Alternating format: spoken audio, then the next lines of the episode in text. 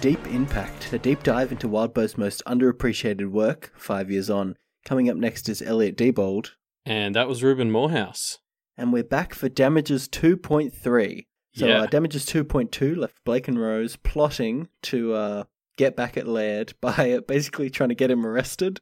Um, you know, an interesting strategy in a world of magic. They didn't think, oh, let's do some crazy magic on him. But, you know, we'll see. I We'll mean, see. to be fair, he's a lot better at magic than they are, so going for another angle is probably a good yeah, idea. but he's he's also chief of police, so he's a lot better at not getting arrested than they are too. Yeah, So I don't know if that if that is a valid defense of their strategy. Anyway, um, so they basically start this chapter by uh, the same way they start most chapters, uh, reading a bunch of books. Yeah, I I'd be interested to go back and do a tally of how many chapters have started in this library. Uh, Yeah, I have a feeling it's it's approaching like fifty percent.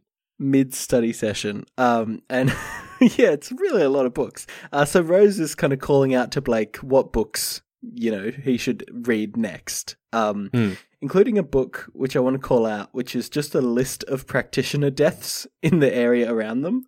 Yeah, when they first brought this up, I was like, wow, that's pretty like fucked up and morbid even for practitioners to just have a list of like yeah, everyone they know of uh, or every practitioner they know of that's died uh, in the region. But um, uh, uh, yeah, something something you've sort of written here uh, totally makes sense. Like it now that we know what ghosts are uh, by the end of the chapter, this would actually be a pretty useful um thing to have. Uh, you know, especially because practitioners are probably right up there on the list of people who are going to die traumatic deaths and leave an imprint. Yeah. It's uh, it's it, it really sets the stage for the idea that like having books that just list off deaths are a useful thing in this universe for some reason. Um, Yeah, because at the start I was just like, why? Um, yeah, I, I love this little Dewey decimal system uh, type thing they've built for knowing where the books are. Like, because Rose is clearly still the front runner of having knowledge. Yeah. and um, you know, so she can sort of tell Blake what where a book is and like what shelf, and he's able to find it. And I guess this is just a little aside, but I've been thinking for a while now, and this chapter really hammered home for me how much value someone would get out of digitizing this information. And I mean, I don't think that's an avenue Pact is going to explore, uh, which is probably for the best. But I Mm. can just imagine if this was me and I ended up in this house, I'd be trying to like get online so I could go to like Practitionerpedia or yeah. something and Get this online, get it indexable, then you can just control F vestiges or whatever the heck you want to do. yeah, exactly. Um, Yeah. yeah, it's a very old-fashioned way of doing things, but that that kind of fits with what we know, so it, it Yeah. does make sense. Um, so Rose, I like this next bit where Rose basically tries to trick Blake into agreeing to read a book. Um, and obviously once he's agreed, he has to do it. And it turns out that this book is so heavy, it's so thick that she can't even lift it. And she was trying to do this kind of like loop word loophole thing. Um, it's a really great little prank, and it's also so thematic to them just both trying to get better at being good good at wordplay. You know? Yeah, well, Blake kind of his response to it is he's he's almost half torn between like, ah, like that's a good one, Yeah. um, and realizing how he almost just got got and like Yep. just that that sort of constant dread uh, that's going to now be affiliated with that potential like that avenue. So it was like he he struggled to find the humor in it because of his grander situation. Um, yeah. Um, so it's revealed that Blake and Rose are reading because they're trying to research the potential kickback that they'll get if they execute their fuck with Laird plan, right? Um, Mm. So specifically, they're trying to find out, hey, if we do this, is this enough cause for us to get executed, or will they not be able to execute us based off of this? Yeah, I mean, this is a good thing for them to look into. Like, they're they're basically doing research on what are the actual rules on what we can and can't do Yeah. that involve witch hunters, which is probably you know this would have been useful information to have going into the the council meeting and stuff. So it's it's just generally a good idea to be looking this up. I would have been surprised if there was a book that kind of succinctly said like. In Jacob's Bell, here are the things you can and cannot do. Um, Yeah. It seems like something that would be quite specific to each area. Yeah, and that just seems too easy, you know. Yeah, Um, yeah, and to that theme, they don't really find anything, and so they realize they they need help, and they don't have anybody that they can ask for help except the lawyers, and so Blake is kind of very reluctant to to call them, but uh, he he he kind of concedes that they just don't have any information on this, and that it's time to you know it's time to make that call. Yeah, well, and and it's great because it also beats in this sort of this time pressure they're constantly under because they're they're sort of like, well, the, a normal person would just like wait and be in the area and and learn through experiencing more council meetings, yeah. or they'd be able to ask someone else and trade something for help. But it doesn't really work because everyone wants to kill them, and yep, they're they're trying to head work. off a potential execution they think might be coming in a month. So yep. it's like it's just hammering home how isolated and uh, like time sensitive everything is um, as well. Yeah, they really have no they have no no time. Um, yeah. So the, it listed for the lawyers. There's a phone number for them, or you can just say their name three times to summon them. Which is just such a fucking funny idea. Like we'll get into it more this chapter, but the idea of lawyers as these like fucking weird demonic things. It's great. It works so well because you get this like there's a phone number and then also saying their name three times, which is such like a Bloody Mary horror trope thing that like they're juxtaposed so well that it's just hilarious and yeah. sits like because they're already lawyers, so there's just this natural yeah. pop culture con- like concept that you're not going to trust them. And then to find out you summon them by saying their name three times just really adds to this like it's I don't like these guys. Great. it's like Wildbow's thinking, hmm, lawyers, huh? Well, How can they're I make supernatural. so what if we actually just make true all the horrible jokes about them?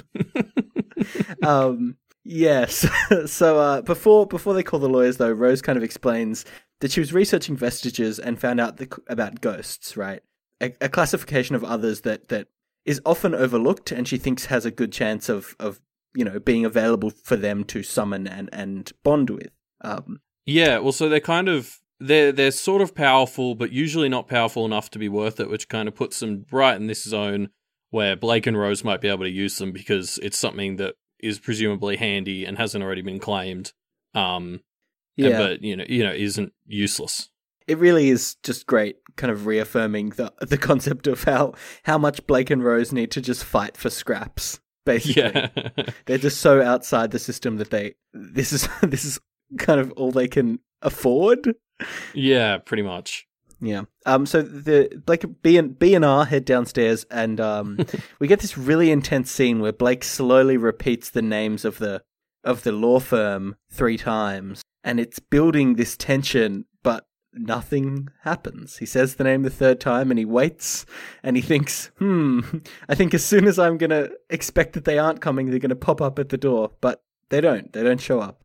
Yeah, it, it's sort of playing off horror movie sort of tropes and expectations. Yep. Like, uh, and because I mean, I, I don't watch too many horror movies, but the what always gets me is the moment where you're expecting the jump scare, and I get so tense expecting it that then it hits me ten times harder, um, because I'm already tense, and and I feel like that's sort of the vibe Wildbow was going for here. Like he he has Blake specifically call out the trope, and he's like just waiting for it all to go wrong, and so you sort of tense up, and you're like, uh, and then and then he just and then know, nothing. Yeah. Leaves you leaves you blue. Well, yeah, as Maggie would say. but the thing I like about this is this tension kind of fades off pretty quickly, but the next thing that happens is Blake and Rose head off to summon this ghost, but they know that they can't do it inside the house because the house is protected. So they have to head outside. And so mm. this there's this buildup of tension from saying the names of the lawyers, and it dissipates, but then they head outside, which is like you know, the story has been saying over and over again, inside good, outside bad. And so oh, yeah. the tension like ratchets up, falls away, and then starts to ratchet back up again, just knowing that they have to go outside. Yeah, and so like as they start this ceremony to summon the ghost, um, Blake's just constantly catching out of the corner of his eye, like others moving in the periphery of the property, and yeah. and, and he and he, uh, you know, like the words used are things like crawling and stuff. So it, it really yeah. gives you the sense like even though they're only a few steps away from the door, given it's others and and we're seeing words like crawling that just implies this otherness. Um, yeah, it just doesn't feel safe because it's like, well, a few steps might not be enough. Like you, you don't know. Yeah. At, at one point, Rose even says, "Like, all right, maybe it's time to run back inside, Blake. They're getting a bit too close." it's it's a very tense chapter, which I love. Um, so they draw a kind of salt circle and stand inside it supernatural style. And Blake calls out to June Burleson, who's this ghost of a woman who died in the 40s that, that they found in this ledger of dead people.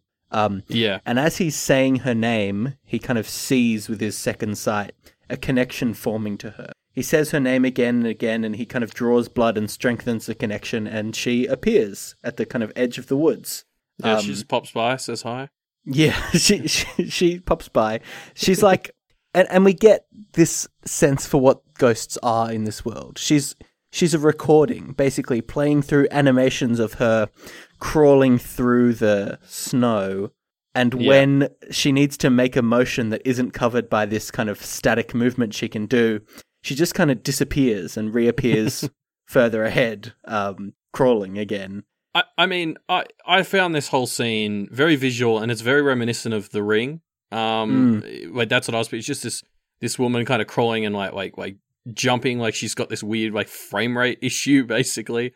Um, Yeah. yeah, it's it's it's very visual and creepy as, as yeah hell. you can really picture it you can really picture it um especially like the idea of her crawling uphill but her her kind of she can only really crawl forward and so the animation doesn't quite make sense and so suddenly she's just at the top of the hill Yeah, it's like a bad video game where she's like clipping through the ground. Um, yeah she's trying to walk up the stairs but her feet just walk into them. Yeah um Like Blake has real bad lag uh, during this scene. um so moving on. Um Blake basically tr- we get this scene now of of Blake trying to make a deal with June and this is a great scene. Um yeah it's just like I really love it. It's like it's just so cool you know like fuck you know I love this I love this book for a lot of reasons but one of them is just it makes it takes such a creative look at at these supernatural tropes um Mm, yeah. yeah. Yeah, and this is a great example. So um June, you know, Blake tries to talk to June, but but he she doesn't really seem to respond to him, only really to respond to Rose when Rose says things. And so Blake and Rose kind of tag team this conversation with Rose saying things and Blake being like, "Oh no, try this, try this." Um and Rose kind of Yeah. saying that and getting a different reaction. No, I can't help but notice that this is this is one of the first times where they're sort of dealing with something. I mean, I, I don't want to say human because you know, there's a whole discussion coming up about whether or not uh, she's Yeah. she's human. Um, Yep. but it's the first time dealing with non-practitioners or non just like regular fucky others, and I can't help but notice that Blake's the one who's really in tune. Like Yeah. I'm like June's problem is a very, uh, or this recording of June, the problem's very real and very human, and Yep. that seems to play a lot more into Blake's strength than Rose's, um, which is interesting. Like Rose seems to take after her grandma a bit in that she seems very competent in this world, but the first time they hit normal people problems, uh, she she kind of freezes up a bit. Yeah, uh, let's give a bit of the backstory of June so we can talk about that in more depth. Basically, June, uh, as she approaches Blake, he gets starts to get really cold before he suddenly starts to get really hot, and June kind of starts sending out these temperature waves, alternating between you know being freezing cold and like burning hot, and and she's Hmm. trying to express that she's she started to freeze to death before she made it home and fell asleep in front of the fireplace and burned to death, and it's like this dichotomy of temperatures. And Blake kind of figures out that that doesn't quite add up and uh, recalls that, you know, when you're freezing to death, the last thing you feel is actually warmth. And so he kind of puts two and two together and says, oh no, she didn't actually burn to death. She froze to death. Yeah. Th- that's what that heat is. Um, And then because it was all based around the reason she was out in the cold was because she had a fight with her husband and she wanted a Yep. new husband is basically what she says. And so Blake yeah. puts two two and two together and realizes what she needs is warmth and basically what she wants is is like a man to hold her and he gets Rose Yeah. to take advantage of those two two needs by selling himself basically as someone who can provide those. Yeah, it's a bit of a, a weird kind of desperate housewives vibe. Um, and uh, and you know, Rose says, "Oh, Blake will keep you warm. Blake will hold you." And June kind of accepts this implicit deal and and kind of embodies the hatchet that Blake Blake brought with him, kind of Yeah. making a deal. Um, but I think this scene is so cool because, yeah, like you said, this is the first time that Blake really shines in an interaction in this world, right? yeah. And I think it's because Rose is Rose is planning. Rose is planning and by the book. And you know, in this conversation she's trying to like hear what June has to say and listen to her and all these things. Whereas Blake is trying to kind of improv and puzzle it out and kind of come at it from different angles. They they approach it in in two very different ways. And Blake's kind of you know, hopping from one idea to the next style of approaching this conversation is is really just what what gets it home. I, I I'd almost say Rose is coming at it like you said, very by the book. Like she's she's read about ghosts and she's thinking about it very sort of practically, whereas Blake sort of goes through and, and actually listens to what she's trying to say, not what she's literally Yeah. saying. Uh, and Yeah. he comes at it from a very emotional point of view, which which is sort of what I was talking about before, where he comes at it from a very human standpoint, and and that's what ultimately ends up working in this case. Uh, so you know, Blake Yeah. won, Rose hundred or whatever. well, he's, at least he's on the board. Uh, yeah, and, and to kind of support what you're saying, Blake seems very uneasy with the idea of taking what is an apparition of a w- woman in pain and basically using her for power. Um, and Rose is like, "Oh no, she's just a go-. she's like she's just a ghost. It's fine. It doesn't matter. She's not really a person." But Bla- Blake kind of a bit bluntly makes the point that that might also apply to Rose. yeah, it's um, Um, it's a pretty good burn. Um, and I mean, because I'm quite Yeah. torn on this myself. Um, because Mm. like I get that you can say objectively it's just an impression and yeah, and all that, but like the reason they were able to connect with her was through like human emotions and like a, a conversation, which just Yeah. kind of means that it has some ability to think. And, and now I'm sort of thinking about how this applies to just all the spirits in general, which are kind of animalistic, but like Mm. um, yeah, I think it's a bit simple and kind of practitionery to just be like, eh, it's not a real person. It doesn't count. Um, Yeah. Oh, it's just another. We don't have to worry about its feelings. yeah. Yeah. No, I, I get what you're saying. Um, I think we're going to talk about this idea a bit more later on. But Yeah. um, the chapter ends with with Blake kind of heading back inside to try and bind June into the hand, uh, the hatchet more permanently, so that she doesn't Hmm. kind of burst out and just freeze everything. Yeah, and I just I just wanted to point out I love this concept that June went into the hatchet because you know they're sort of talking about firewood or because Yeah. it was about the fireplace in the woods, so she she sort of went for the hatchet because she wanted something associated with the fire and, and manliness, and it's a Yeah. sort of great simple because you know uh, for that. So I thought that was great. Yeah, it's it's very it is it all just ties together so neatly. Um, but as Blake is looking for a way to inscribe the handle with a sigil to like keep June safe inside it, he sees three young lawyers or two young lawyers and one older lawyer waiting in his lounge room who introduce themselves as Man, Levin, and Lewis before saying, "Don't cry in front of us; it'll be embarrassing for you." Yeah, because Blake was just saying he he felt like he was going to cry. Um, yep. When he thought Rose was the only one there. Now I'm really excited to see more of these lawyers, as I think one of roughly only four people in the world that enjoyed Angel, the the TV Mhm. show. I'm keen for more supernatural lawyerings, so I'm excited to see where this goes. Yeah. Um yeah, I I just think this chapter's very cool. Like there are a few simple things it does, the the play of tension and and the the fact that we get get outside the house and get a, a few touches of really cool like world building about a new type of other. All, all these things together just make a really fucking solid chapter, right?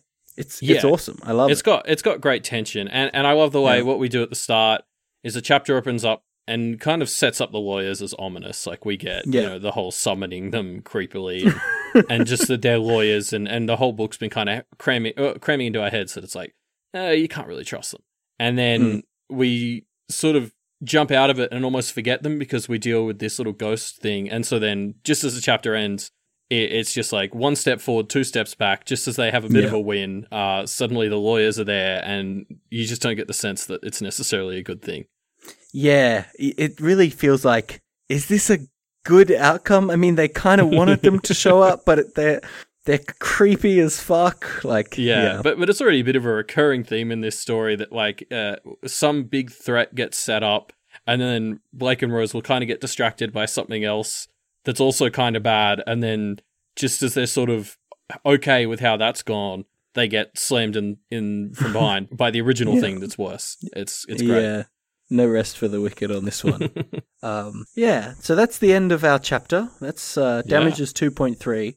Going to get into some cool lawyering stuff next chapter, I suppose. I hope. Yeah. Mm. Um, but we wanted to, uh, since we got introduced to a new a new type of other, we wanted to dive into it and talk about ghosts.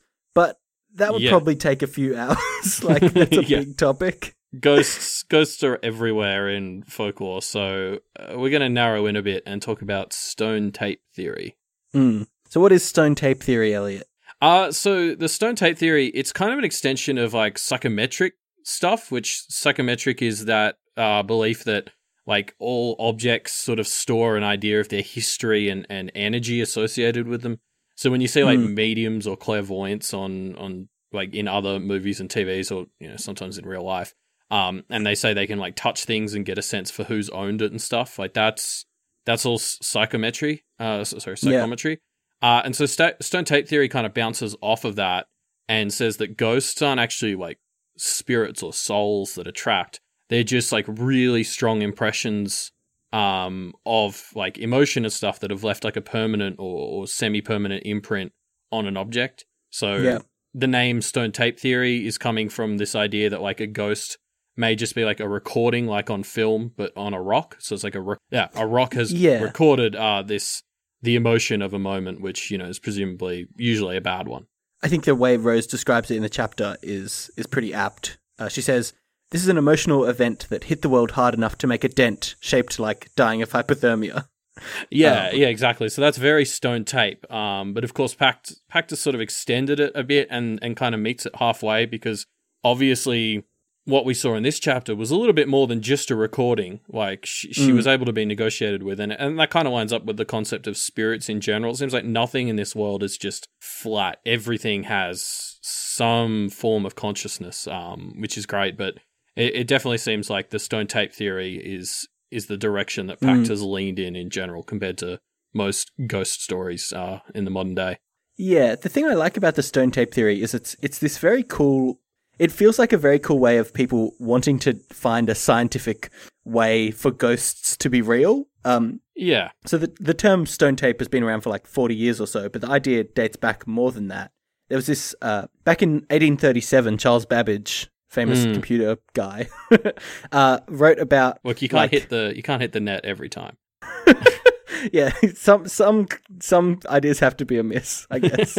um, no, but it's this idea. He he wrote about how words leave kind of impressions in the air, right? Yeah, And, and reading about that, it's very easy to imagine people thinking, "Oh, you know, we're learning about this new world of particles that are invisible to us, and sound is an actual thing that travels through the air." Like, it's not that much of a leap to imagine human beings and their actions, you know, rippling out through particles. Like, I move my arm and the air moves away from it, right? yeah, And that's a physical effect. And so, if that's a physical effect, maybe there's a way to reverse that and get from the impact that I have on the world to kind of replay my actions. And then from there, it's a very short step too.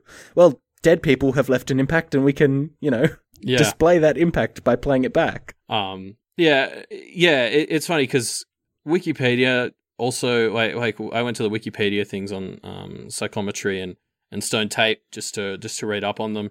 And Wikipedia specifically has sections on both of those pages to explain why there's no scientific evidence for either of these things, as if that needed to be clarified. Um, or is that just what you know they would Mm. say? Um, That's just what they want you to think, Elliot. yeah, I think the idea of, of stone tape ghosts is very interesting, you know. Um, yeah, it is. And yeah, I, I look forward to seeing what other stone tape ghosts we see in Pact, I suppose. Me too. um, but that's the end of our episode for today. Uh, make sure you join us in three days on the 28th of January for Damages 2.4 when maybe there'll be some lawyer things happening. No spoilers. And uh, if if remembering the 28th is too hard for you, uh, you could just subscribe to Deep Impact, uh, you know, on Google Play, iTunes, Stitcher, uh, you know, wherever you wherever you like to get your podcasts. Yep, we have a Twitter that you can follow to see when all our episodes come out, as well as our website, Media MD Podcast, which has links to do all of those things I just mentioned. But also, well, there's you know we've got a discussion thread as well. So if uh, if you want to talk about stone tape ghosts or any kind of ghosts, or even just Pact stuff in general, it doesn't have to be specifically ghost related, although that you know helps. Um, then check out the discussion thread linked in the show notes below, and you can uh, we can all chat together about what's going on. Yeah, I think that's everything, Elliot. Man. Yeah. Do you ever think, you know, like we're kind of stone tape ghosts in the way that our podcasts are leaving our impression on the world and then after we're dead people can use these podcasts to you know bring us back to life in some form i think in in 200 years when stone tape theory has all that scientific evidence wikipedia is claiming it doesn't have everyone's going to make fun of us for making fun of it. Well, to be honest, we probably should have invested our effort just like scratching podcasts into stone and then, you know, they'll yes. be able to play it back in the future. Yeah, exactly. Ride the new media wave. Anyway, that's that's us for this episode. See you in a few days. See ya.